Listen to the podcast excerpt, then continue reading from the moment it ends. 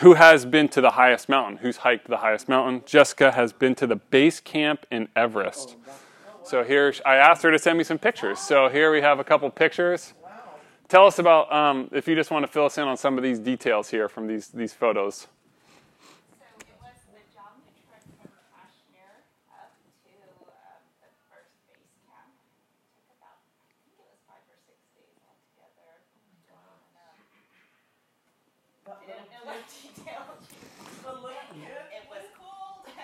Um, is this the the group that you're with? Is this a, was this a missionary team? Was this a? Yeah, it was. It was to um, so Kashmir is is that country in between India and Pakistan. Mm-hmm. It was in 1990 something considered the most dangerous place in the world because both the nuclear um, things were pointed at Kashmir. Mm-hmm.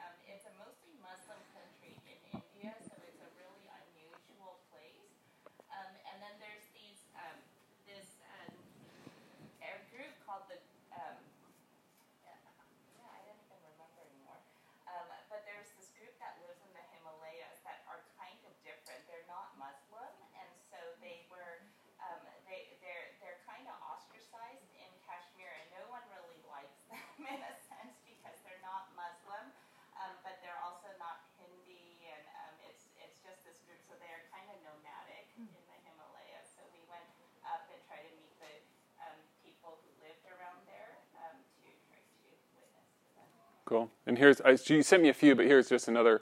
I thought this picture was just really beautiful too.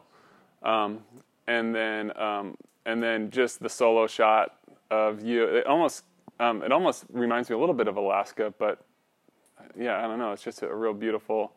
Those just those pictures were really beautiful to kind of be up in those mountains. I couldn't imagine what it would have been like. Um, so, anyway, now that we got our minds back on the mountains back into the mountains with the stories of Jessica and being up. And if anybody else has been to a high excursion, I know that Ronnie is currently training for Mount Whitney to to make the trek.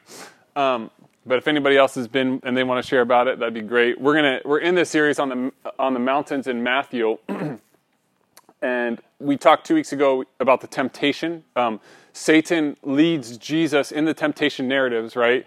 Satan begins by tempting Jesus in the wilderness, and then he takes him to the uh, top of the temple and he tempts him, and then he takes him to the top of the highest mountain and he tempts him again. This week we're going to talk about the Sermon on the Mount. Just to re- remind ourselves, about two weeks ago, um, th- just those three movements that we talked about in the temptation. We talked about Satan, Satan's primary job, his primary um, strategy in this world is one of division right? To divide people, to separate, to isolate, to segregate.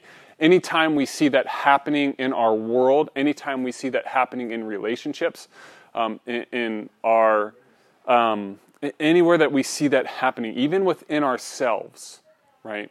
We can often kind of sense this internal struggle, this strife that, that even in ourselves we're battling against one another. That is just simply the work of Satan. It was his strategy in the garden. It's always been his strategy. He'll always try and do that. Um, we talked about temptations. Uh, Satan offers Jesus this temptation. He offers him the kingdom without any of the suffering that Jesus needs to go through. Temptations are always just shortcuts, right? Jesus has to endure the cross for his kingdom to come into fulfillment. Satan gives him a shortcut. He says, if you just bow real quickly, you can have the kingdoms. Uh, we talked about, I should have put the lower and uppercase K, the lowercase kingdom, the uppercase kingdom. Uh, Satan offers Jesus the lowercase kingdoms of the world, the small k's. And we're always offered those small k's, those small kingdoms those are, this is always the choice that the gospel presents to us is which kingdom will you pledge your allegiance to? Which kingdom will you worship? The kingdoms of this world, the kingdoms of Caesar, the kingdoms of whoever is the current placeholder right now, or the kingdom of God, the kingdom of heaven. It's always been the choice. That's always been the choice that's been laid out before us. So this week, I want to take you up into the kind of the northwest corner of Galilee as we go into the Sermon on the Mount. I want to show you um, here's Capernaum on the sea. Jesus does so much of his ministry kind of up in and around this area uh, by the Sea of Galilee. So when Jesus gives his Sermon on the Mount, and I know this is very hard to see, right here, they put, and again, we don't know exactly where Jesus did this, but they put the Mount Beatitudes. This is where Jesus gives his famous sermon. Um, here's a couple pictures of it, and I wish that the picture showed up a little clearer on the projector. But as you can kind of see, the, it's not necessarily mountains up in this area, as more kind of hillsides or, you know, um, just kind of lowercase, not the mountains that Jessica experienced up in, in Kashmir, but just kind of these mounts, these hillsides that Jesus goes up on to give his sermon. Um, again, here's maybe a picture of the Sea of Galilee. We don't, again, there's not like, hey, X marks the spot, here's where Jesus did it.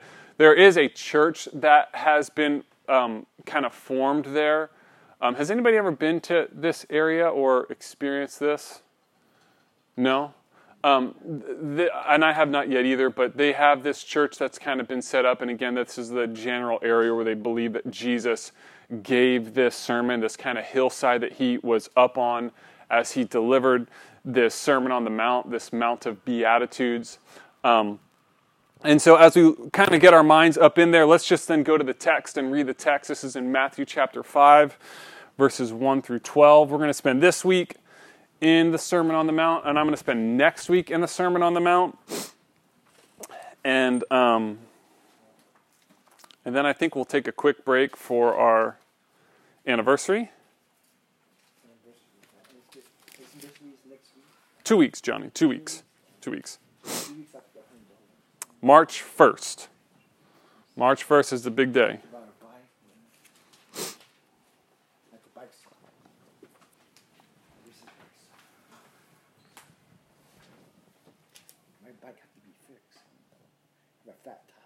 Got a flat tire, right?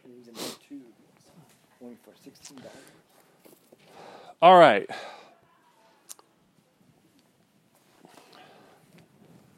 Let's just take a chance, or not a chance, but let's just take a, um, a turn. Each person read in a verse, and uh, we'll just read again the first 12 verses, just kind of these, these what's called the Beatitudes.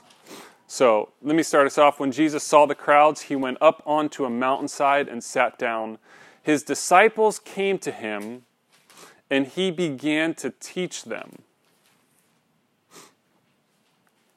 Blessed are the poor in spirit, for theirs is the kingdom of heaven. Blessed are those who mourn, for they will be comforted. Blessed are the meek, for they will inherit the earth. Blessed are those who hunger thirst for the righteous, for they will be filled. Blessed are the merciful, for they will be shown mercy. Blessed are the pure heart, for they will see God. Blessed are the peacemakers, for they will be called children of God. Blessed um, are those who are persecuted because of the righteousness, for theirs is the kingdom of heaven.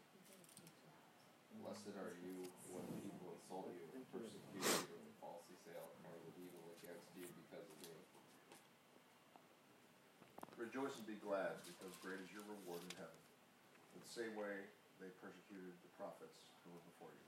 Excellent. So Jesus begins this Sermon on the Mount. Um, as we kind of get through this passage, it's called the Beatitudes, the Sermon on the Mount that Jesus gives. Uh, you're probably familiar with this. Uh, there's eight blessings that are recounted by Jesus at the beginning. This is, um, I once heard a pastor call it the most important sermon in the world, right? The most important sermon ever given. If you were to combine every single sermon that every pastor has given of all time, and if you were to combine the effectiveness and the power and everything of those, all of the sermons ever preached wouldn't even be like would barely fill a Dixie cup next to the power that is found in Jesus' Sermon on the Mount, right? Jesus' Sermon on the Mount, the most important sermon the world has ever heard, will ever hear.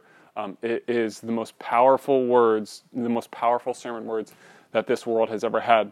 As we think about this Sermon on the Mount, I want to look at these these these three words. I want to look at the wrong way. I want to look at the definition, the disposition, and the direction.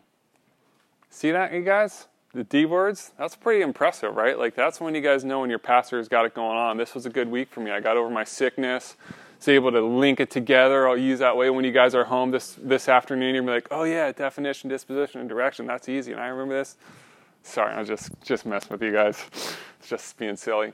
Um, but I want to look at the definition um, of this word blessed. I want to look at the disposition of these Beatitudes. It's kind of going to be a little bit more of an overview of these Beatitudes. And then I want to show us the direction that these Beatitudes moved. I think Jesus kind of links them in a particular way. As, as I've said before, one of the greatest gifts that has been, um, I've experienced over, I would say, the past year, year and a half as a pastor is a commentary by a guy named Frederick Dale Bruner. Um, and it's just it's just so amazing. And, and so much of the teaching, and especially in Matthew, um, has been through Bruner's commentary, his thoughts. So a lot of this is just, I'd give all credit to Bruner for this. Um, so some of it's mine, and some of it's just kind of playing off what he's done. And I'll quote him as, as, I, as I see quoted. But um, again, just all credit. If you just want to go into the deep end and go get nerdy, Frederick Dale Bruner's commentary on Matthew, the Christ book, and the church book are just just remarkable. Um, so let's start with the definition. This word blessed, okay? Turn to the person next to you. What does that word mean, blessed? blessed.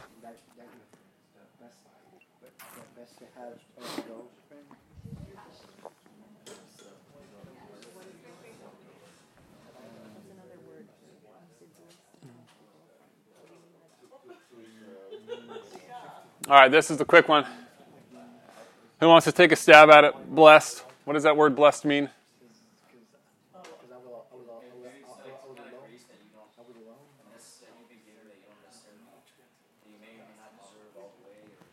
Okay, like a grace you've been given you don't deserve all the way? Coming around the horn? Yeah.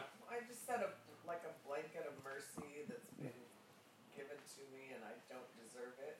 That's kind of kind of some similar things right here, right? Something you don't deserve. Yeah, mercy, grace you don't deserve. Damon? Through the righteousness of God, may you have good things coming upon you. Yeah, okay, so like some good things coming upon you, some fortune maybe. Okay, Anyone else? Lucky? Yeah. Yeah. I mean, some of these words are, are, are what we think of when we think of the word blessed, right? I don't know why I thought about this, but when I hear the word blessed, to me, it's just the white bread of Christian words, right? It's the word that just kind of gets thrown out. We just use it. It's the churchy word. Sometimes I get a little annoyed at this word blessed. I had a friend of mine who I he was actually a kid that I mentored, and his email signature was um, blessings. And you guys know Scott. It was like it was like you know. So his signature was blessings, Scott RL. And I kind of joked with him for like seriously, Scott blessings. It's just the white bread because we you know we we see this word. Politicians love to use this word, right? What do politicians love to say? God bless America, right? And maybe you've seen this on on you know we see this all the times if you're seeing maybe a homeless person and they have their cardboard sign that says God bless you, right? It just kind of is this word that doesn't have a lot of like nutritional value, I guess, to it, right? Spiritual value. We just kind of like happy, fortunate, you know, we just kind of have this this vague definition towards it. Sometimes, again, we think about this word blessed, and you know, if you say blessings or hey, God bless you, it's almost as a way to say go be happy, right? Go have fortune, go have good luck, right? Um, so we have this word blessed. I think a great way to understand this word blessed is you have to maybe kind of put it back into its context in the Old Testament. I want to try and round this word out because again, Jesus just says blessed, blessed, blessed. Is Jesus just telling us to be happy, right? Is Jesus just telling us to be lucky? Is Jesus just saying, like, what is this word blessed, blessed, blessed when he says it? Because obviously it's got something. If you go back to, the, uh, to Genesis 27, and you don't have to necessarily do that because there's a whole long passage back there. But does anybody remember the story of Isaac and, um, and, and Jacob and Esau? Anybody remember that story? Huh? The son had the birthright, and the mom made, made him a bowl of soup. Yeah. stew, and then the son that didn't have a birthright brought the stew and put on sheep's clothing, and the dad was blind and was tricked to give the blessing to the to the son that wasn't supposed to give the blessing. Right. So remember, Esau's the older brother, right? The birthright and the blessing always go to the older brother. Jacob ends up dressing up like his older brother with the sheepskin and the hair and the stew and all that. and he he he gets the birthright earlier, but then he actually goes and he steals the he steals the blessing as, as well. Remember Jacob, and then he has to run away. Um, but when you look at a blessing, say in the Old Testament, right? When a blessing is given in the Old Testament, um, you would have these. Let me get out of the way. You'd have these specific words of encouragement. You actually go if you wanted to go read Isaac's. I mean um, Isaac's blessing for Jacob or Esau. You could actually go read this, and you would see these words of encouragement that would be given, right? You would see details that would regard each son's inheritance. So there was a very tangible nature to the blessing, right? It wasn't, again, just kind of this white bread that has no real value to it. There was details regarding each son's inheritance. There would also be these prophetic words concerning the future, right? When we think about this word blessed, and again, one of the things that Bruner does in his commentary is he kind of updates this and he says, you might be able to think about it like this you could say that this word blessed, right, when you would speak this blessing over someone, it was a dynamic pronouncement that could convey a gift to the recipient, right? Again, when Isaac blesses Jacob, there was something dynamic, there was something, a gift that was inherent in that, right? Um, Bruner also says that there's a declaration that a new reality exists, right? Something is new, something is changed as a result of these words spoken over you. Something is new. And then there's this exhortation, there's this challenge to live in this new way, in this new reality, right? So when Jesus is saying these words, blessed, blessed, blessed, blessed, blessed, Jesus is not simply saying, happy are you when fill in the blank, right? Jesus is giving us a dynamic pronouncement that is a gift to us as the recipients, right? He is declaring in these words blessed, when he's speaking these words blessed, that a new reality exists, right?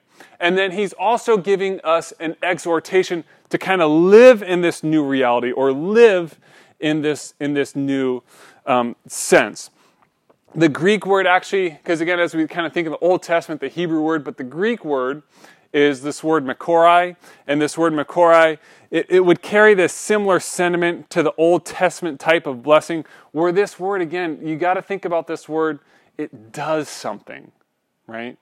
It does something to us. It's not simply this, again, when we think about this word bless or when this word bless is used, it's often just kind of this white bread of a word that we just, it just doesn't have any value. But when Jesus used it, when Christians use it, when we speak it, even, you know, even I was thinking about this, even at the end of an email, right? It does something to us as Christians as we receive that word, right? In Matthew's recording of Jesus' word, he opens with this word blessed, this gift, this new reality, this expe- expectation or this exhortation to live in this new way. So that's the word blessed. Does that help us understand that word blessed a little bit more than just blessed, right? And you can still say it in that way, but it helps to understand when you're speaking that word blessed, when you're saying that word blessed over somebody, when you're saying God bless you to someone, or when you're saying blessings or whatever that might be, there's something that's behind that word that's more than just, hey, good luck. I hope you're happy. I hope you're fortunate. You know what I mean? There's something that's behind it that's real and tangible as we speak that in the name of Jesus, right? What about when you sneeze? When you say God bless you when you sneeze, right. More like a good luck on guy. I, we heard when it was Well, a your kid, heart stops every time you sneeze. that's what we heard. Yeah. I mean, what is the? Is it the old wives' tale that they they believe that part of your spirit was leaving when you sneezed, and so you're speaking a blessing over that part of. I think that's the old wives' tale that I've heard of. God bless you. When, again, when you say it, and if somebody sneezes and you want to be polite and kind to them and, and, and courteous, I think that it's just a way to really speak that into someone, someone's life. So, okay, the definition of the blessed. Now, the disposition.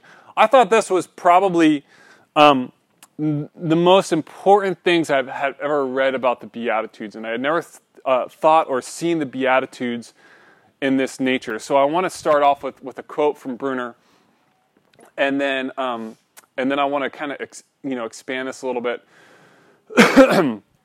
Bruner says that Jesus begins not with demands but blessings. And he says this already tells us something about Jesus. He blesses before he commands, he helps before he orders, right? Um, when we think about the Beatitudes, right, when we think about these words, the Beatitudes, I would say, and, and me too as a pastor, as I've even, and I've probably even preached sermons like this, right? Sometimes we think about the Beatitudes as formulas, right? So, for example, pick up your Bible, pick up your Bible, and we kind of can think of if, um, if I be, verse 5, if I try really hard and become meek, then I receive the earth, right? Or maybe in, um, in verse 7, if I work really hard on being merciful, then I will be shown mercy. Sometimes we read the Beatitudes as formulas, as people who do X simply to receive Y, right?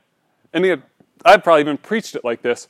But one of the things that the commentators point out is that we really need to we really need to be careful not to moralize just to make a bunch of morals out of what Jesus is doing here, this Beatitudes, right?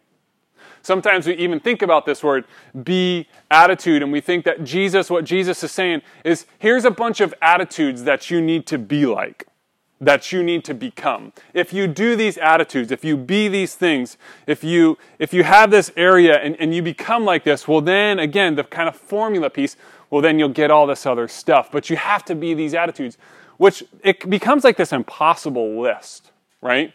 I mean, think about the words, the things that Jesus wants us to be. If we read it in the moral formula, hey, I'm just to do this, right? We need to be poor in spirit, right? You need to go be humble. You need to go be contrite. You need to mourn. You know, need to go be meek, right? You need to go, you know, somehow drum up more hunger and thirst for righteousness. You need to be merciful.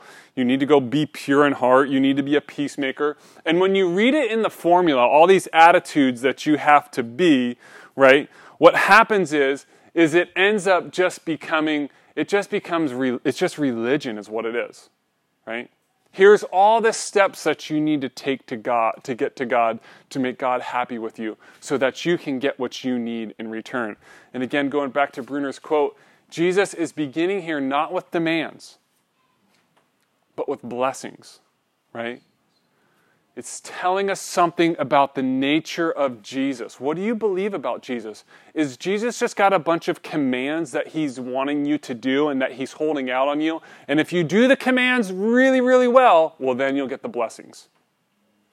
Does he just have a bunch of orders, a bunch of laws? And if you do those really, really well, well, then you'll get the help. Right? Or does Jesus bless before he commands? Does he help before he orders? See, this is why I was like, I was reading his commentary this week and I almost fell out of my chair. I know I say that a lot, but I, I did almost fall out of my chair this week.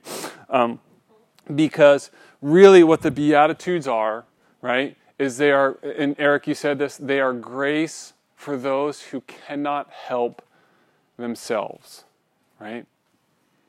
Jesus is, in essence, saying, He's pronouncing over this, uh, over us, that I'm with you. I'm on your side. I'm near to you. To have courage. The disposition, I would say this the disposition of the Beatitudes is of grace, is of help, of gifts, not necessarily demands, commands, or moral expectations. Right?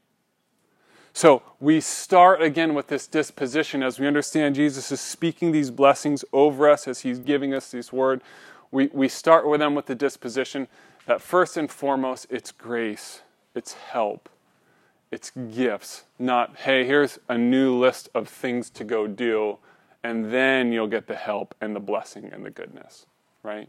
How many people have read the Beatitudes in the opposite way, right? Where, hey, if I do X, if I'm merciful, if I'm a peacemaker, if I go do all these things, well, then I'm going to get, and then I'm going to, and that ends up just being a lot of religion, right?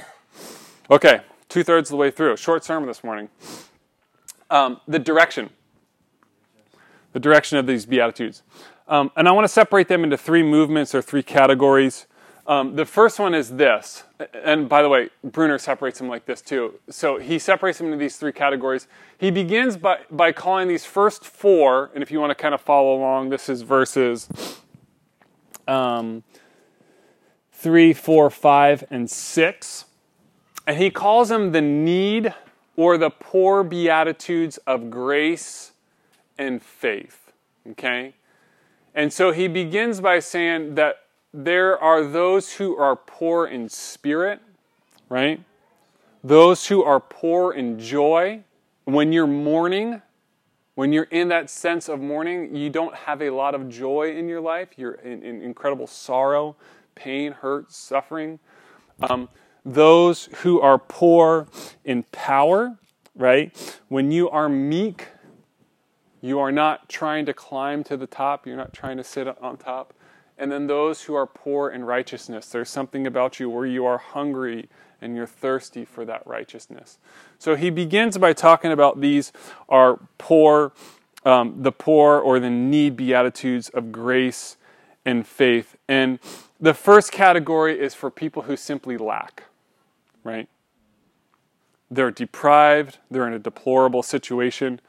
And again, here's the thing the Son of God simply blesses, right? You're broken, you're empty, you're, fa- you're a failure, you're suffering, you're inadequate.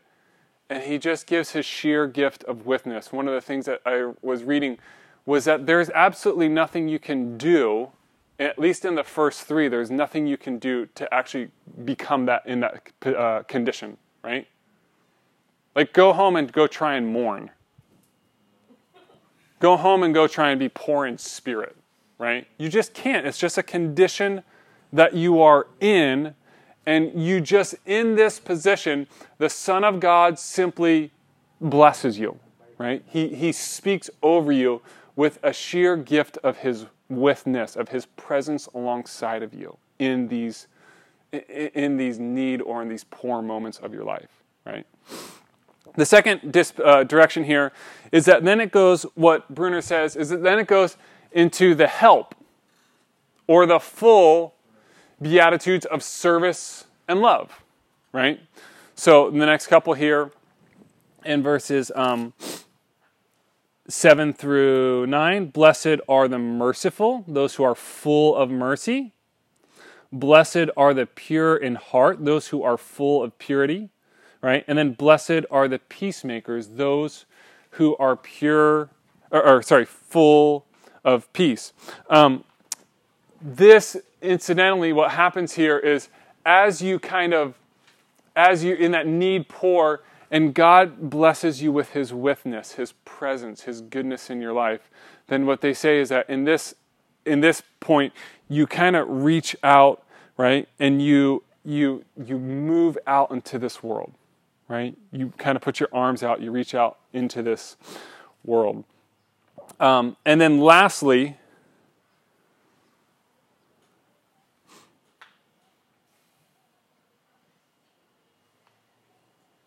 let me say this. Let me say one more thing about this. Um, in in this second part, in these ones that are full, right? As you've received God's presence and withness in the need or the poor, beatitudes of grace and faith, when you're poor in spirit, joy, power, righteousness, right? Then God comes and He fills you and He's with you in those moments, and you become full of mercy and purity and peace. And then you begin to reach out to others. Uh, I wanted to quote this verse from Corinthians out of the message, right? One of my favorite verses. This probably is a little bit of too much information for you, but I'm just going to spit it out there anyway, just because I'm feeling it. When I used to work at my old church, I'm feeling it. Oh, good Lord. when I used to work at my old church um, at Seaside, I'll never forget this. This was, I don't know why I'll never forget this. Um, at one point, somebody had the idea of putting Bible verses in the bathroom. So when you were going to the bathroom, um, you would stare at a Bible verse. and this was the Bible verse that you would stare at, that I used to stare at when I would go to the bathroom at Seaside. And that's why, uh, again, uh, it's probably too much information for you all, but I just wanted you to know that this is why I love this verse so much. Um, all praise to the God and Father of our Master Jesus the Messiah, Father of all mercy, God of all healing counsel. Listen, He comes alongside us when he, we go through hard times. Think about those poor, those need beatitudes of grace and faith, right? When you mourn, when you suffer, when you're in pain, when your spirit is broken, right? He comes alongside us when we go through hard times. And before you know it, He brings us alongside someone else who is going through hard times so that we can be there for that person just as God was there for us. This is the second one, right? As we are, as God comes alongside us in our mourning, in our suffering, in our hurting, we then move alongside someone else who is in mourning or hurting or suffering, right? We have plenty of hard times that come from following the Messiah, but no more than the good times of his healing comfort. We get a full measure of that too. So, the last movement then moves into this, right? Where Jesus talks about the hurt or the persecution beatitudes of joy and hope, right? Persecution for righteousness' sake and persecution for Jesus' sake. So think about the movement, think about the direction, right? You begin, and Bruner says that he uses stick figures when he really wants to draw this out. He says, or you can act it out, right? Bruner says that you begin like this on your knees, right? You're hurting, you're broken, you're poor in spirit and joy and power and righteousness, right? This is just the kind of one of the primary dispositions of a Christian man. God, this is just difficult for me right now, right?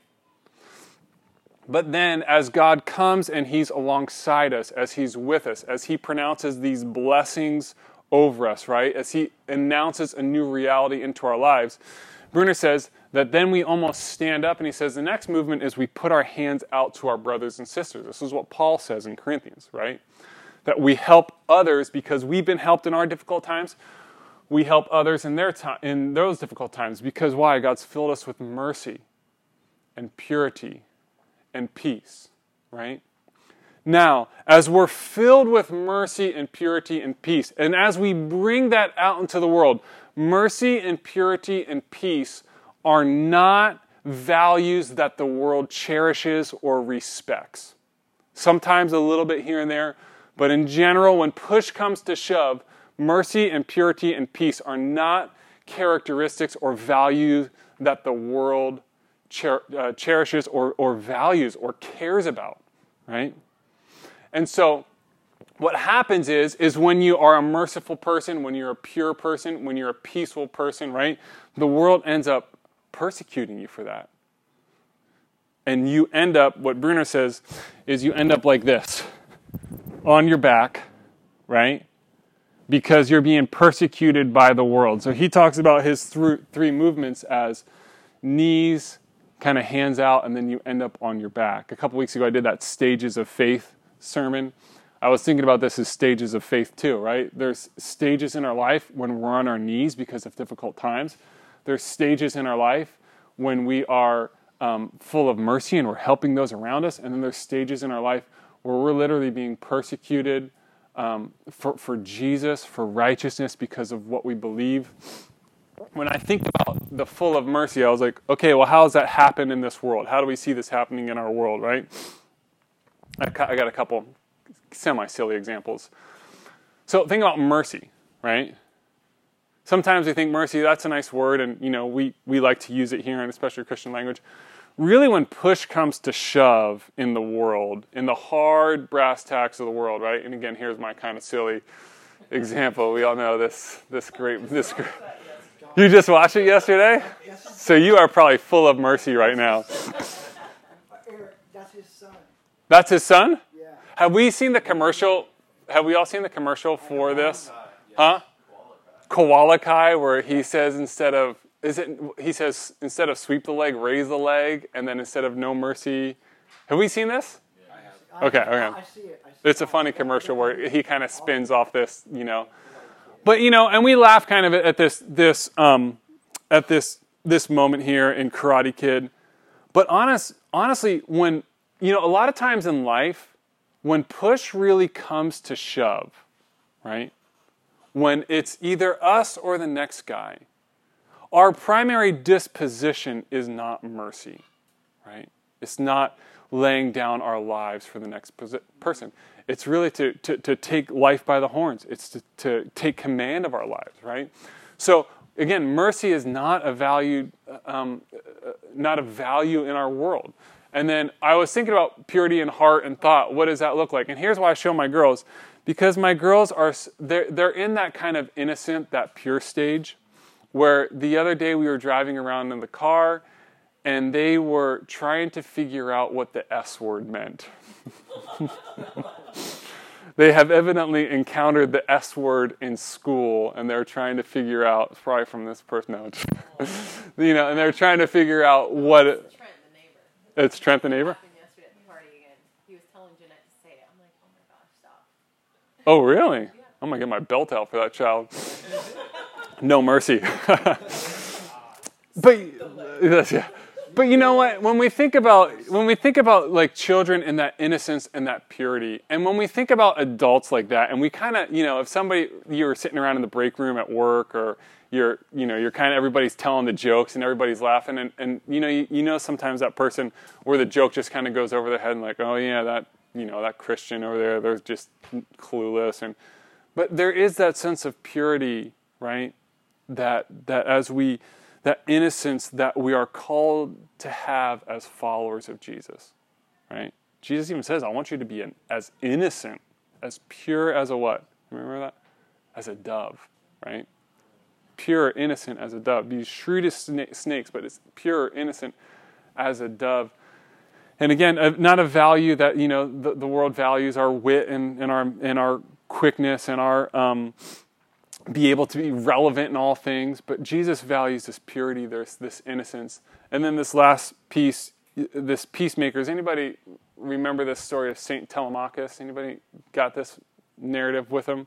Let me just read this real quick. This was uh, I, I found this this story a couple years ago. I've always just been so inspired by this story. So Saint Telemachus was a monk, and he lives back in the fourth century. So think about the 300s. He feels God saying to him, Go to Rome. And he was in this monastery. He was all uh, separate. Uh, he was had this, you know, just think about that monk life in the third, you know, in the fourth century, and you're just, you know, you're doing your thing. And so he puts his possessions in a sack. He goes to Rome.